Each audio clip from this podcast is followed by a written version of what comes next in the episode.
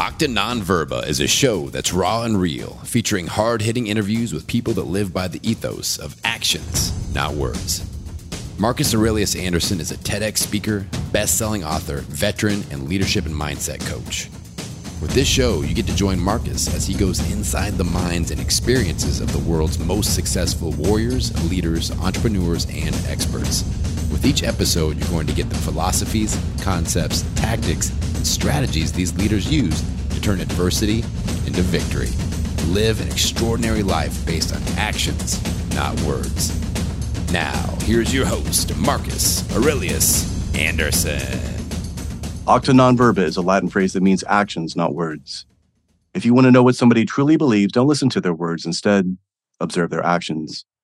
I'm Marcus Aurelius Anderson, and my guest today truly embodies that phrase.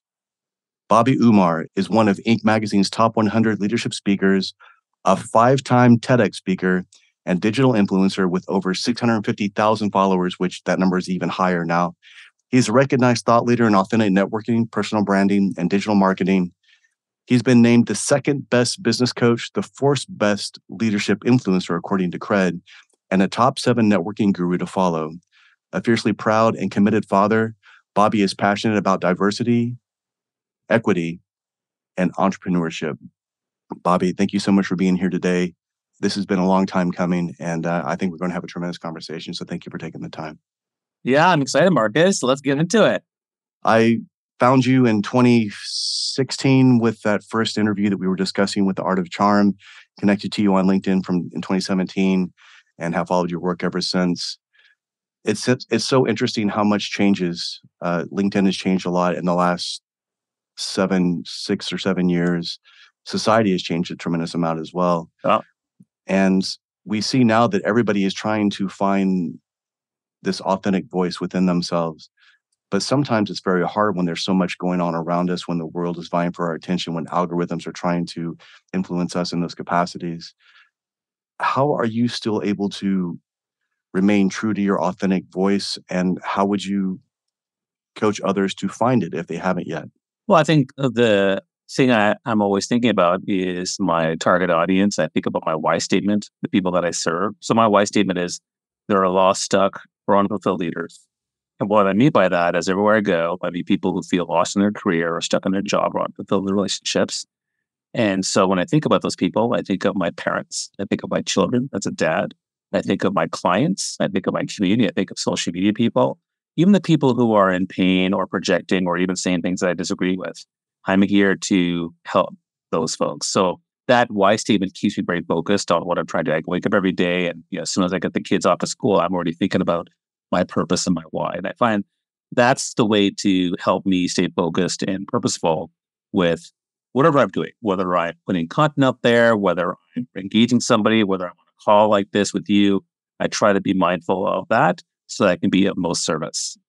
Yeah. And I love that you look at your children and then that helps you understand that why, reinforces the why. And then it even gives you an understanding of, of the potential of legacy as well. Absolutely. I mean, they are constantly reminding me of my greatest legacy and story of my life, which is them, and what they're doing.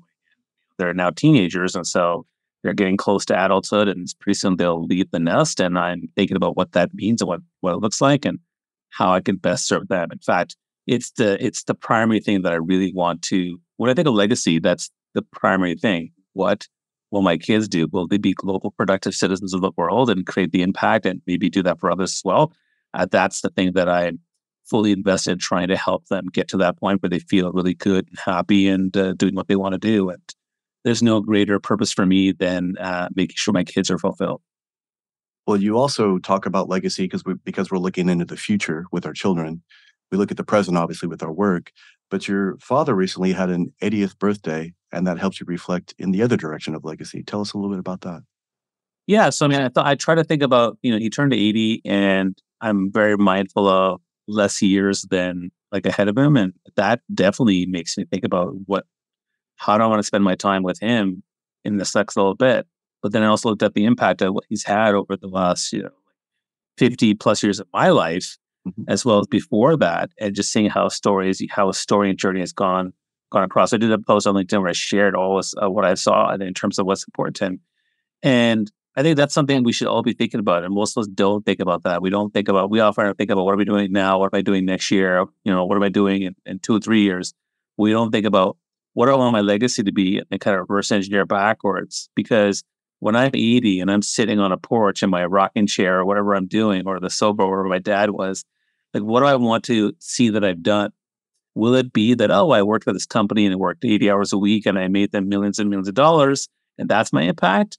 Or is it something else? And with my dad, the, the number one thing he wanted, uh, you know, for his birthday, what do you want? He wanted to go out for dinner with everybody. so mm-hmm. we're all there. That uh, you know, our, our our group of twenty three from his kids, their kids, and a couple of them are married now. You know that that's that's the that's the clan, the, the Umar clan of uh, twenty three people. That's what we want, and I, I totally get that. I mean, I'm what I want for Father's Day, I want to hang out with my kids. Like, yes. let, let, just let's just hang out, do something fun, do something nice. So uh, it, it, gave me a lot of food for thought of what are the different aspects that are important. I mean, and I realized things like you know work is work is not as important as the other things. Uh, community impact, earth impact, family, friends, the memories, all those things. The biggest thing my dad did was that he was the first one to come to Canada from Pakistan. Mm. And he sponsored and brought in tons of people, all my aunts, uncles, cousins. Like, I think he's, resp- and now they're all here. And I think he's responsible for like 200 plus people uh, wow. being able to immigrate to Canada uh, since the 70s. I think that to me is that's legacy, man. Truly, because those are people that are making impact, people that that is a very large, it's not even a ripple at that point. It's it's a wave. It's like a tsunami of positivity he created. Yeah, exactly. That's tremendous. So your kids are in their teens now, but you started your journey and you didn't have the kids as of yet, correct? Yeah. So you mean it tries my business journey? Yeah. Is that, is that what you mean? All of them, whichever I, journey. You know, you... My, my my old journey is a long. I was going to say. I, I, I, had I had kids late. I mean, I, I my my kids were born when I was 30, 37. So you know, I was pretty pretty. I was an older parent. What's interesting is that I launched my business a couple years before the kids were born. Mm-hmm. So mm-hmm. I was trying to figure this out. And then one big thing that happened was as soon as I had kids, I became, uh, you know, they always talk about being an entrepreneur, being like a 60 hour a week hustling entrepreneur. I did the opposite. I became yes. a 25 hour a week entrepreneur because I wanted to be there every day for the kids, helping out with my wife. And what I could say is that first kid showed up, second kid showed up two years later. And that was even harder because we had a two year old and we had a baby. And so now we're trying to do that. Yeah. And I could say those first four or five years, of of my business, you know, I wasn't really growing much, and I dedicated my time to be the best parent I could be, and I don't regret for a minute all the time I spent being there for every single one of their first this and that, and later on, you know, then I then I focused on the business, and so for me, you know, I could say, well, I could have grown my business and done like this, but no, uh, I have those years, and I'm never going to regret that. And that's why I, I wanted to talk about that because there are many people that are listening now that are leaders or they're doing a side hustle or they have a business and they're at that place of either transitioning away from a full-time job and then children are obviously involved and i love that you point that out because uh, again we we see the young hustle culture entrepreneur that's like you know hashtag team no sleep grind grind grind. Right. And, and those people feel like that's what needs to be done but it shows people like you and i that they aren't focusing on the right thing. They're trying to do too many things and they're not doing the things that are actually moving the needle. And once you figure out what those things are, if you truly dive into them with purpose, with intention and attention, you can do all the stuff that you need to do and more. There's no reason to feel like you have to continually give that pound of flesh unnecessarily if it's not going to create the kind of returns that we need, especially when we have a family and other priorities that are competing for that attention. Yeah, and I think there's two parts to this. So I always say, don't hustle for life, hustle for a life. So what mm-hmm. that means is that you are putting time and energy into creating the life that you want by design, right? That that that's the important piece. And the second part of that is when we say life, what does that actually mean? What does life mean to you? Does life mean work? Does life mean children? I mean, at the end of the day, prioritizing my kids over my my business was my life choice. And that's the life I was hustling for because I wanted to really build that up. Now, then, of course, that you know, and some of us, of course, don't have the privilege of having the ability and resources to do that kind of stuff. So we have to figure that out. But at the end of the day, we all value the time spent in loving and caring and nurturing for our kids. So I think to me, that's a big that's a big thing. I met another I met a woman who was you know wanting to become a the principal at her school versus from a, from a vice principal. And it's a lot of work, a lot of energy. But she had young kids, and so you know the question is, do you want to, you know, hustle for that that promotion, or do you want to focus on the kids? I mean, here's the thing: now that my kids are teenagers, I give you the perspective that they don't want you around that much. Now is a good time for me to hustle some there more it is. Yeah. and do other Yeah. stuff. When they were younger, no. But now, like, yeah. So you know what? You can be the principal in 10, 15 years. And because the, the, the kids are around only for a very short period of time. Like, you know, depending on the number of kids, is between 18 and 25 years. And then you still have another 20 years of your life to live. Uh, and so I, I would I would probably wait on those some of those things. And so I'm glad I waited on those things. Now I have more time to dedicate to my business because they are now always on their laptops and don't want dad around. And that's fine to have more free time to do those things. And I so my time actually has increased in terms of how much I spend on my business. So You're, you're like, well, I guess I'll go work on my business now since you don't want to talk Yeah. to dad. Okay. I guess I'll go work on my business. I guess. Nothing else to do. God. I mean, there's nothing on Netflix. I'll just work on this business and grow it, I guess. So Yeah. I love that. And even TED Talks, we've discussed these different things. I did I did my TED Talk in 2017, and you've done five, but we've seen how TED Talks have have changed and evolved and almost mean different things now. And there's a lot of people that are trying to hustle to get TED Talks, TEDx Talks, and things like that. For that person, what advice would you give them? I did a podcast on this, which was very much of this idea of why do you want a TEDx talk? What are you trying to do? If you're just trying to build your brand or something like that, there are other ways to go about it if that's what you're wanting to do. Can you kind of tell us about what got you into the TED arena and how you're able to get multiple ones in such a short amount of time? Yeah. So I think uh, in the initial stages, you know, I had, I saw the power of social media.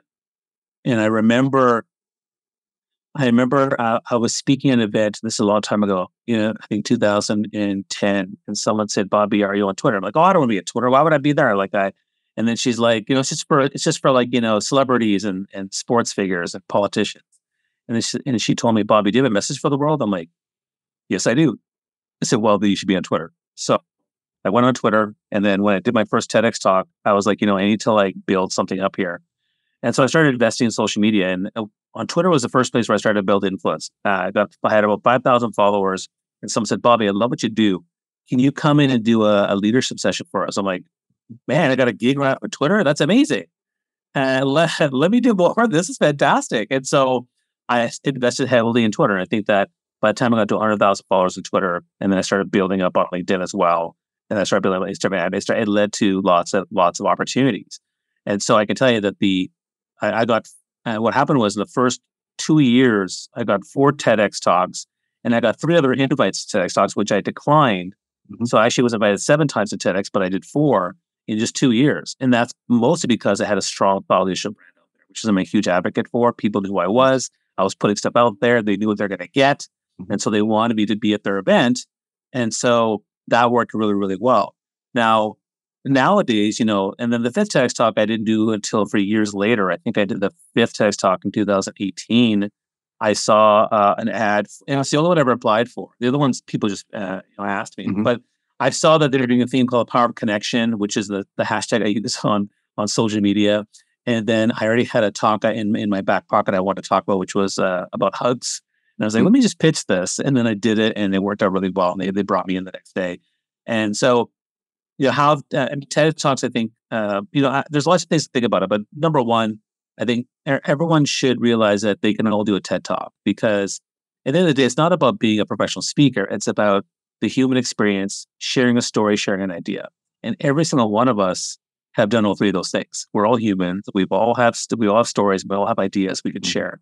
And so I think that to me is what people number one understand that you know anyone can do a TEDx talk and can deserve to do a TEDx talk. There's nothing. Don't think that you can do one. And number two, the reason why it's a good thing to have because it does lots. It has a lot of benefits. You know, it positions you as an authority expert in your field. It's great PR. It shows people you're a good storyteller. It shows people you're a good speaker or a consultant. And it can actually drive a lot of cool things. You might get more speaking gigs, more interviews, a book deal, better content out there. I think there's lots of benefits for doing it. Uh, I like the idea that it teaches you to be more concise with your storytelling and what you're Yeah. trying to share because it's supposed to be short talks. And and now I'm putting a lot of my eggs into actually helping people do that. And so what I find is most people they they do it the wrong way. I mean, they they they, they have bad ideas, they don't know the right process, or they feel like they don't deserve it or can't do one. Uh, but I would say the number one tip I would tell people is go through your life story, like document your life story. Because when you document your life story and you start to see all the, uh, you, you find random stuff you didn't even know about, mm-hmm. like the time that I was bullied when I was six years old, but the time that the first time I heard someone share a racist comment to me and call me a slur. These are these are things that you only remember if you just take the time to go through your life and, and think about what happened. And then what's the lesson, what's the learning? And from that, you can extract a dozen TED Talk ideas just from your story. That to me is a starting point for anybody who wants to do uh, a TEDx talk. And could you expand on that experience that you had at a young age with that that racism?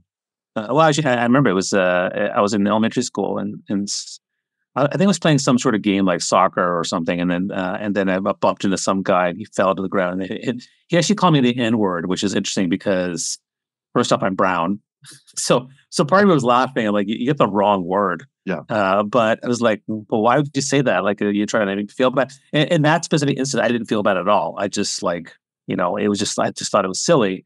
And then, but but the first time it happens, the first time you notice it, you start to notice it more and more. Yes. So then, then later that summer, there was another incident. Okay, the, these guys started calling me the normal racist word they would call me, which is the p word, because uh, my parents from Pakistan. And I was like, hey, and and and and normally I would just ignore it because I didn't want to like cause any ruffle, ruffles. But I was actually with uh, a couple of cousins who were there, and one of them was a really big, strong guy, and he went up to those guys and just confronted them. It was like, oh my god! I was like, I was like seven or eight. I was like, oh my god, what are you doing? Uh, but he went, he went up to them and put his, you know, took off sunglasses and in their face. What did you say? and confronted them, and I was like, oh my god! But I'm glad he did that because it also showed me the importance of standing up to these types of bullies, right? Which I wasn't doing before. I was just kind of ignoring it or laughing it off or making a joke of it. But he actually confronted them head on, which I thought was really powerful. Yeah, that taught you to be empowered in the moment as opposed to allowing it to make you shrink back and be lesser. Yeah, and again, like you were saying before about how life has changed. I mean, even even how we deal with racism has changed since I was a kid to where it is now. Mm. You know, uh, initially when people were, like, I'll give you an example. Initially, people were were fine with uh, Apu from Simpsons being voiced by a white guy, and me personally, the brown guy, I didn't care either. Right. Oh, I do care, but I didn't care for the first ten years, and then all of a sudden, I started to care. Um, another another example is the way I say my name. Uh, which is I, I, saw an episode with Hasan Minhaj. He, he, talked about his mom's in the audience, and he he said, "Hi, hey everybody, my name is Hasan Minhaj." And he stopped looking at his mom's face, and his mom's face was like just really, really solid because he had said both his first name and his last name incorrectly for a westernized audience. Mm. And my name is Bobby. My original name is Rehan. I became Bobby my whole life when I was one years old, and it's just been part of who I am. So I still identify with it. But I wonder about, you know, what if I had not done that? And then, of course, Umar, my last name is Umar, but everywhere I go, I see it wrong. Uh, I have videos of me saying, hey, hey, Bobby Umar here, blah, blah, blah. Here's what I want to talk about today. And I don't know why I was doing that. And so I made a conscious effort to stop doing that. So now it's like, mm okay, no, it's Umar, it's Umar, it's Umar, Umar. Now, I, I understand people can't pronounce it properly, which is fine. I appreciate the effort, but they don't have to say it the right way. So I'm trying, so I'm, so now, you know, how I'm dealing with my identity, how I'm dealing with the race, racism from long ago, it's changed, it's shifted. And as everything has shifted from from the advent of digital me, digital digital media to the advent of post pandemic to how we are intersectional. I mean, there's just so much stuff that has changed significantly in my lifetime, but also particularly the last like five five six years. And do you think that this is something that we can get rid of, or is this just kind of the human condition? There's people that are ignorant, people that don't understand, and people will kind of lash out to that sort of behavior as opposed to trying to understand or trying to see that it's so interesting to me. Everybody says that they want in business, in leadership, they want new ideas. They always claim that they want new ideas, yet they want no no one else outside of what they are accustomed to to give them perspectives on those ideas, right? Yeah. I mean, I think that there's there's ignorance, which is something that, you know, uh, none of us know everything. I am ignorant of certain aspects of car mechanics. I am, I am ignorant in certain aspects of how to swim. So that's fine. We are ignorant in certain things. The other aspect is fear.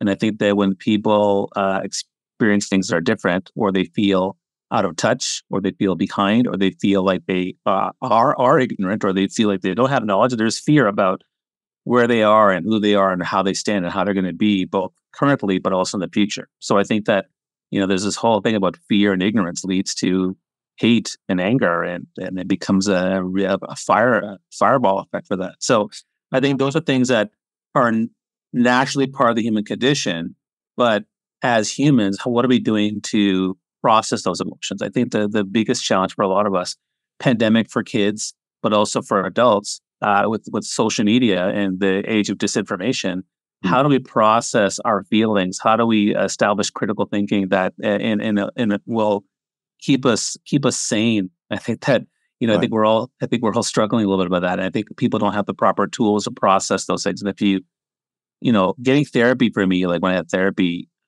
Uh, now I had therapy originally for my binge eating and binge eating disorder and uh, diabetes, but I could tell you it was mind it was mind blowing and life changing for me because I'm way more zen about things. I'm way more more contextual about things. I'm way more intersectional about things. Uh, and it all and I start with empathy, and everything else flows and gratitude, and everything else flows from there. Yeah, I. That's a lot there. I had to give you all bunch no, of different things. no, but I, I I love that, and that's the truth. And here's the thing: empathy is is key. Uh, we've heard about tactical empathy from you know, um, never split the difference. We've heard about uh, surgical empathy from Dr.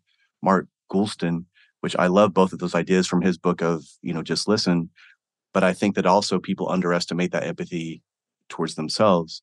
I know many leaders that have huge companies, lots of employees, very successful on paper, and they are more than happy to deploy it as a tactic for other people. Yet the person that may need it the most may be them. They may give it to their family, but then when it comes yeah. to them, they're like, I don't need this. And I think that they're really missing an opportunity for growth there in many in many places. Yeah, I find that it's a very fascinating concept of those who are coaching others but are not coachable themselves. Uh, and I, I, find it's it's actually ironic and a little bit hypocritical, but it, it happens right. quite more frequent than we realize. And uh, being able to you know work on ourselves to be more open, to be coachable, to uh, understand we're not perfect and we have to evolve and grow. I mean, I think that that's actually the one of the big things I've learned in the last five six years in terms of evolving myself and changing how I am, and and taking things what are because a lot of people say, well, that's just the way I am. Yeah, okay. I mean, and the perfect example for me was um, I'm a natural teddy bear hugger kind of guy. I hug everyone. Everyone loves my hugs and you know warm, friendly. Uh, but after the Me Too movement, I remember I went to an event and I met somebody that I'd known for years on LinkedIn. I was so happy to say, "Oh my god!" And, and I remember I hugged her, and I was like, and afterwards I was like, "Oh, you know what? I shouldn't, I shouldn't do that." I, I don't know. I mean, I, I, I felt the trust that she did was fine with it, and she was. Right, right. But I was like, you know what? I need to stop this. So I now, at this point, I will never ever initiate a hug with a woman. I will let them do it, and then I'll totally go for it. But I just don't do it. It feels unnatural in the beginning, but after right. a while, it just becomes part of your practice. And so now it's just a practice that I have. And same with empathy. You can practice empathy. You can you get better at it. You exercise your heart muscle, and it gets better and better with with experience. But that was a big shift for me that I had to change about myself. And uh, I think that I had to be open to that idea. And now, you know, now it's it's part of who I am too. Yeah, and it's it's so key because as you say, we don't know what that person's going through. We don't know where they are. Right. So they may need it, but yet they may be afraid to allow it to happen. And again, we're not trying to force this on anybody because I'm very much the same way. I'm a hugger as well. Having said that, I, I had to learn the same way you did even before the Me Too movement. There's some people that enjoy that, or even there's times when that person enjoys it, but there may be times when they're going through something, or there's times when, yeah. Uh, even with kids, yeah. Sometimes you're. I've got a 21 year old stepdaughter, and uh, when she wants to be around me, you know, she's like a like a feline. She wants to just lay on me. She wants me to bring my fingers through her hair. She wants to just lay on me. And then there's times when she's like comes up and won't even give me a hug. And I used to take it personal. I'm like, you know, I thought we were just hugging her. I thought we said we loved each other all the time. And we do, but it comes back to where she is. And I got to respect that. Not that it's a boundary, but it's just like I don't. It's not all about me. I don't have to take it personally because you. I'm, I'm feeling that now, brother, with my 13 year old daughter. Man, it's like, oh god, you. like why won't you hug me? Oh my god, but yeah, I'm learning That's that. Oh boy, it's a tough lesson. it is from your own kids. Definitely a tough lesson. exactly, and that's that's like you say. That's the one that we learn the most of the the information from so many times. and when it comes to leadership, you're a tremendous thought leader. Is there a lesson or an understanding about leadership that you have that may seem counterintuitive to most people or may seem as if only you understand how important it is compared to the general consensus because in leadership we see a lot of bad information mediocre information disinformation frankly when it comes to this. Yeah. Hmm, that's a good question. I mean you know i look at leadership in lots of different uh, ways different angles. I mean i always talk about leadership being a way to evolve and grow as a person. Leadership is also about influence. What are you doing to influence the world things like that uh, leadership is also about empathy and understanding people, building those connections in communities. But in terms of something that's a little bit different, I would say, particularly today's world, the accountability in acknowledging a mistake, I think, is really, really huge. A lot of people are not willing to do that. They're not willing to say, yeah, like this this whole idea concept of doubling down, particularly on a mistake, is absolutely mind boggling. It's if you are wrong and you know you're wrong the strategy should be to own it and learn from it, grow from it, acknowledge it, then as opposed to doubling down on that. And I think it's such a it's a, such a wrong, toxic way to be. So, so for me, acknowledging my mistakes. So, apologizing to my teens when I do something wrong as a dad, apologizing to my clients if I screwed something up, um, and just taking ownership of those things. Uh, and especially when it comes to like you know learning and doing things a different way, like you know this is the way I used to do it. Now I'm going to do it this way. I acknowledge that that was a mistake, and now I'm going to do this way. But I think the the thing that I don't see leaders do enough is say point blank, "You are right. I am wrong. I apologize for what I did say or believe, and here's how I'm going to change and do it better." To me, that is a fantastic example of leadership that covers the things I talked about, which is you know branding, integrity, honesty, evolving, learning, growing as a person. All those things to me are very powerful. So if you're going to be a really good leader out there, accountability and apologize for mistakes you make. Yeah. And to me, leadership, all leadership starts with self leadership. And so, sure. as you say, if we don't have that humility within ourselves, it's impossible to really do it, especially when the chips are down. Like we might be able to do it when it's easy. It's easy to lead when everything is going beautifully, but when we need leadership the most is when it's the most difficult. Yep. No, no, I, I agree. And uh, you know, there's people out there who you know inspire us because they're they're doing leadership in very difficult circumstances, and it's you know, and there's leadership everywhere. It's it's it's even all the small things. I mean, there's some people are doing things for climate change, but other people are doing things in their own community. Uh, and the other thing about leadership too is that uh, I often get because I'm an uh, because I'm seen as an influencer and, and and whatnot out there. I get called to like Bobby, why don't you say much about you know topic X? I'm like, look, here's the thing: if I had a million dollars should I give a dollar to 1 million charities or should I give $100,000 to 10 charities? I cannot talk about everything. Now, I'm definitely really passionate about diversity, equity, inclusion. I'm passionate about parenting my kids. I'm passionate about certain types of politics. I'm passionate about climate change, but they all have different levels within me. And there's other things that I don't necessarily talk about all the time. You know, uh, why aren't you talking about the scandal in West Virginia about the, you know, that that trucker union? Like, dude, like I can't talk about every little thing out there. Uh, I feel bad for the truckers if they're having if they're struggling, but like I just can't, you know, do everything. So I think it's important to be mindful of you know where you can have impact and where you you spread yourself too thin. Yeah, and in today's society, especially with the connection of everything, we are not designed as human beings to be able to be aware of everything that happens in real time as it's happening. Um, yep. a, as you say, if if we're trying to spare ourselves so then we can't do anything well, I always tell my clients if everything is a priority, then nothing is a priority. So as yep. you say, this is my area of expertise. This is what I really know. There's two or three things. I, I lean into those things. And much like yourself, once we master this or we get closer to getting better in the practice of it, we start to see that way broadly through everything, whether it be a very Zen concept, philosophically, stoic, just the capacity to have empathy, all these things very much dovetail into something that's pragmatic if we're willing to apply it, especially when it's the most difficult. Yeah, no, totally agree. There's so much there. As a speaker, you and I, and that's why I love TED Talks. The the keynote joke is it's easier to find somebody to give an hour keynote than a 10 minute because a lot of speakers like to bloviate, they like to hear themselves talk, perhaps. Yeah. Or the real one is they don't want to do the work necessary to get it down to this amount of time. They like to go in there and say, I want to go up there and wing it. And I'm going to tell this, I'm going to say this and do this. But as a speaker, as as as Bobby understands for sure, if you are hired by somebody to give a keynote, they want you to say, what are you going to tell us about?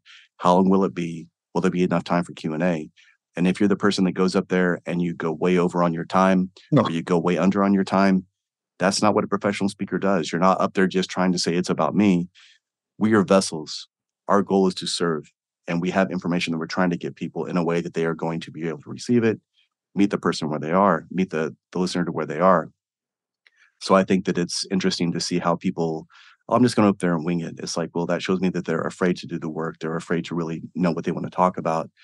What would you say is the biggest mistake that you see most people do when they're speaking, whether it be a presentation for their company or a, a TEDx in front of 10,000 people? Hmm. Question. Um, well, I think that uh, I think the number one mistake that people make when they do a, any sort of presentation, TED Talk or a delivery presentation, is not knowing their audience. Right? They mm. they basically design or create something that doesn't really resonate with the audience, and so now you're basically speaking to twenty percent versus speaking to the eighty percent and that uh, definitely takes away the impact of the talk. It uh, takes away the impact from the event, from the organizer's perspective, and you know it, it ends up being not uh, not a win win, which is what you want to do. So I think you know t- taking care of your audience, make sure you know who they are. Because you know it, it, varies. You know, like I've had I've had different types of audiences. And in fact, the most terrifying audience I ever had was grade six, seven, and eight. and I was like, I was terrified. I was like, oh God, I'm not cool. What do I say to these people? Right. And uh, and I I I threw in a whole bunch of like references to like Harry Potter and, and Toy Story, Pixar, and Star Wars to try to you know, explain the concepts I want to do. And I, I, think it went over well, but man, I was terrified. But I had to find a way to relate to them versus like mm-hmm. say, you know, a room full of CEOs uh, or a room full of women or youth or whatever it might be. And so I think that that's probably the the biggest thing that uh, people do wrong. And then I think the other big thing that they do wrong is um, brag about themselves a bit too much. I mean, you know, there's nothing wrong with me talking about on stage about the fact that I have five TEDx talks or, you know, Inc. magazine or all but you know, that's gotta be super brief, like quick intro, or I'd rather have someone else introduce him, introduce me and Absolutely. say that. And then I rarely and I, and I don't bring it up. And I think uh, for me that that's another another big mistake that a lot of, a lot of people do. And then I think the third one uh, is how they the the timing and the flow of how they talk. I'm a big believer in structuring uh, things with a kind of an arc uh, story arc. I will, but also I'll mention something, then I'll mention it again, then I'll bring it back at the very end. And the way I way I structure my talks is really big on interaction. I'm big on interaction with the audience, ask them questions, anticipate what they're going to think, which they love. Because when yes, I have when I have a slide, here's here's what we discussed, and whoa, how'd you call that? Well, because I've done my research, I know my audience, and so what I do is I, I go in there and I say, what are your biggest challenges about topic X? And I say, here's what some of you are saying on another slide. And I'm like, wow, Bobby just the ones that we just talked about because I, I, know what you're going to say. And then, and then the other end, the other thing I do in my talks at the very end, you know, I I always leave room for Q and A. Really, mm-hmm. really big on that because some of the best nuggets of a talk come from the end of Q and A. Yes. It's and getting people just share some questions and that, that nugget that everyone's thinking. That is so key to having a very successful talk. It absolutely is. And um, I did my first book in 2018, and I'm finishing my second one now. And I remember when I started getting traction, if I listened to a lot of people, I would have gone a lot of different directions and almost like what you were saying before, where I wouldn't have known what to do. Having said that, doing as many keynotes as I could, helping as many companies as I could, getting that that Q&A, that's where the gold was. And that showed yep. me what am I not showing them? What am I I thought that I covered this, I didn't cover it well enough or I inferred this. I need to be much more specific with this because this is a big piece that people are missing. You were talking about knowing our audience. I had a keynote in 2019, and I, I always make sure I speak to the, the organizer, the, the person that's doing it, and I make sure that we're a good fit, and I make sure that yep. it's who we want. And when I got there, the audience, I literally saw people within the first two two minutes of my opening, they were shaking their heads. No, and they're on the front row. And it's like, this may be a tough keynote. Now, the beautiful thing was I was able to bring it back around once they saw the depth of what I was trying to bring.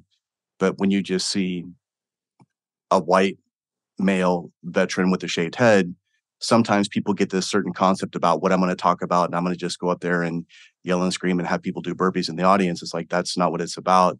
But at the same time, being able to see that, and then as a as a speaker, right?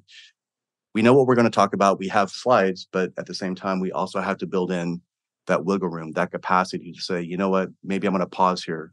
Maybe I'm going to make sure I really emphasize this this component and that way once they're there i can still think on my feet still be a professional and still deliver something that is edifying for everyone involved you know, you know what's interesting another thing another shift that's changed is that uh, you know in the early days you know i've done over a thousand keynotes across four continents over the last 20 years and but it's changed you know like the mm-hmm. the one hour keynote is not something that people usually want now it's usually 30 minutes or less Yes. And so that's one thing. But the other thing that's happened is I used to I used to give a lot of information and then put a lot of content. Now I'm like completely doing way less. So what I what I now I, I, I keep it very very simple. What's the one thing you want to get from this talk when I talk to organizers? Yes. And then I throw in a lot of uh, really like stories, like you know, let me share let me share a story about this concept. Let me share a story about this concept versus you know, here are my five tips for this, my seven tips for this, my three tips for this. Uh, eh, less content, more storytelling, mm-hmm. uh, shorter shorter keynotes it's a it's a it's certainly a big shift now, and uh, I think people's attention spans are are everywhere, and so now we have to we have to evolve with the way the the world is in terms of how we deliver these things. So that's a big shift for me as well. Yeah, and as you were saying, if I just give all kinds of content, they're not sure what to to focus on. Right. If I focus on one or two things and they they dovetail, that helps them. And we also understand that quality creates quantity all its own if we're willing to do it in a way that's very serving to the audience there are so many people that I see now that are successful as entrepreneurs and leaders, and I've never met one of them that did not have some sort of art, adversity or hardship in their lives. You touched earlier about your your eating and your your battling with with some of these demons. Can you open up about what that was was like for you and how you were able to overcome it? And then were there any gifts within that adversity once you were able to, to get beyond it and look back in hindsight? Yeah, so I've struggled with my weight my whole life starting from like when I was, uh, I guess, 12, 13 years old.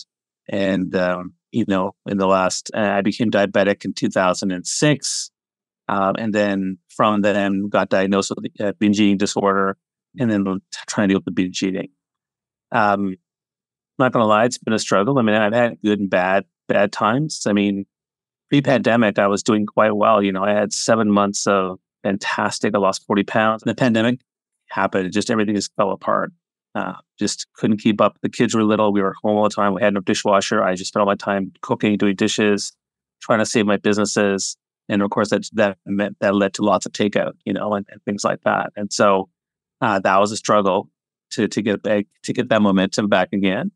What I can tell you that it, it, it's it's hard to explain because it definitely it's it's been a battle because sometimes people don't even know. Like a good example was I, I do the keynote in our nation's capital, Ottawa, Canada, and it was exciting to be there. I had a great talk, I had a great time, but a lot of people don't know.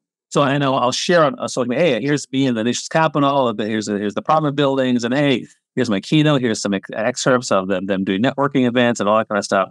But what no one knows is the night before I had a binge, mm. and it was a severe binge. So typically, I have three types of binges. There's the quasi binge, which is you know just like oh, it's pretty bad. Then there's the moderate binge where, okay, you know what, this is like really, um, you definitely overate and uh, you're going to, you're going to have a really rough night uh, sleeping. And then there's a severe binge where basically you're either going to throw up or you're going to just, you can't sleep or you have major mm-hmm. gastro problems and it's just really bad. So I had a severe binge that night and, um, you know, I was in the bathroom all night and, you know, I don't, next day I delivered the keynote with with excellence as I as I want to, but um, it impacts you. I mean, the the fear of having a binge is everywhere for me, uh, especially when I'm on my own. That's where it becomes the when I'm on my own. Like, well, one of my family's here, it's easier. Like you know, but when I'm on my own, it's really hard. Um, th- therapy and counseling was really helpful uh, to help me have process to, to navigate. One of the biggest insights I had about binge eating was that for years I tried to eliminate binge eating from my life what I've now learned is that it's always going to be there. So I have to accept that it's binge eating exists and I will have binges. The question is, how do I navigate the binges? So there's three things I do. Number one, try to navigate the severity of the binge so that instead of having severe binges, which are rare, to have more of the quasi binges and moderate binges versus the severe binges. So the one in Ottawa that I had, this was this was back in October. Uh, that was the first severe binge I'd had in probably maybe six months to a year. So they weren't they weren't as common. The second piece is the frequency between the binge binges. So like how often am I binging? You know, once a once a month or once a week or once a day, like that. The frequency piece. And the third piece is getting back to normal afterwards. So if you do have a binge, what happens is you may have a series of binges for the next several days, or you get back on track that that evening and have a salad and you're back on track, or it might take a couple of days or it might take a couple of weeks. And so I try to manage those three things as best I can. And then um, the hardest part is the impact on my work and my family because I know that uh, I worry that it's going to impact my my work. I was worried about the keynote going well that that next day after I had it. I worry about how it's going to affect me with the kids, uh, you know, and then my wife. Am I going to be in a bad mood or am I going to be sullen or whatever it might be? Because typically I typically quiet down. So, you know, it's always there, Marcus. Uh, it's just, but I'm aware of it. I'm constantly thinking about it. I mean, even right now, as we're heading towards you know the holiday season, I'm thinking about okay, you know, what am I? What, you know, what are, what's my stomach telling me? What am I trying to do? And so it's a constant navigation, but I can tell you that it's certainly having the therapy, having the tools, and having the mindset exercises to navigate this has has been is great. And I'm at the point where, and I'm sorry if I'm not being articulate on this. Now is a point where I feel like uh, uh, I have almost where I feel in control one of the hardest parts of it was feeling zero control of my life, zero control of what, what's going on with me health wise.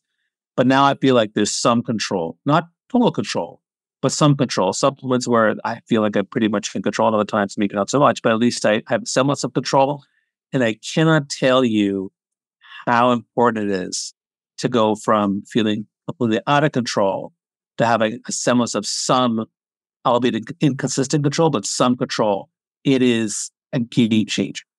Thank you for being so transparent about that. It and I think that anybody that's dealing with anything where they feel like they're the victim of it, where they have no control, like you say, it just feels so disempowering. It feels like, how am I ever going to get through this? Yep.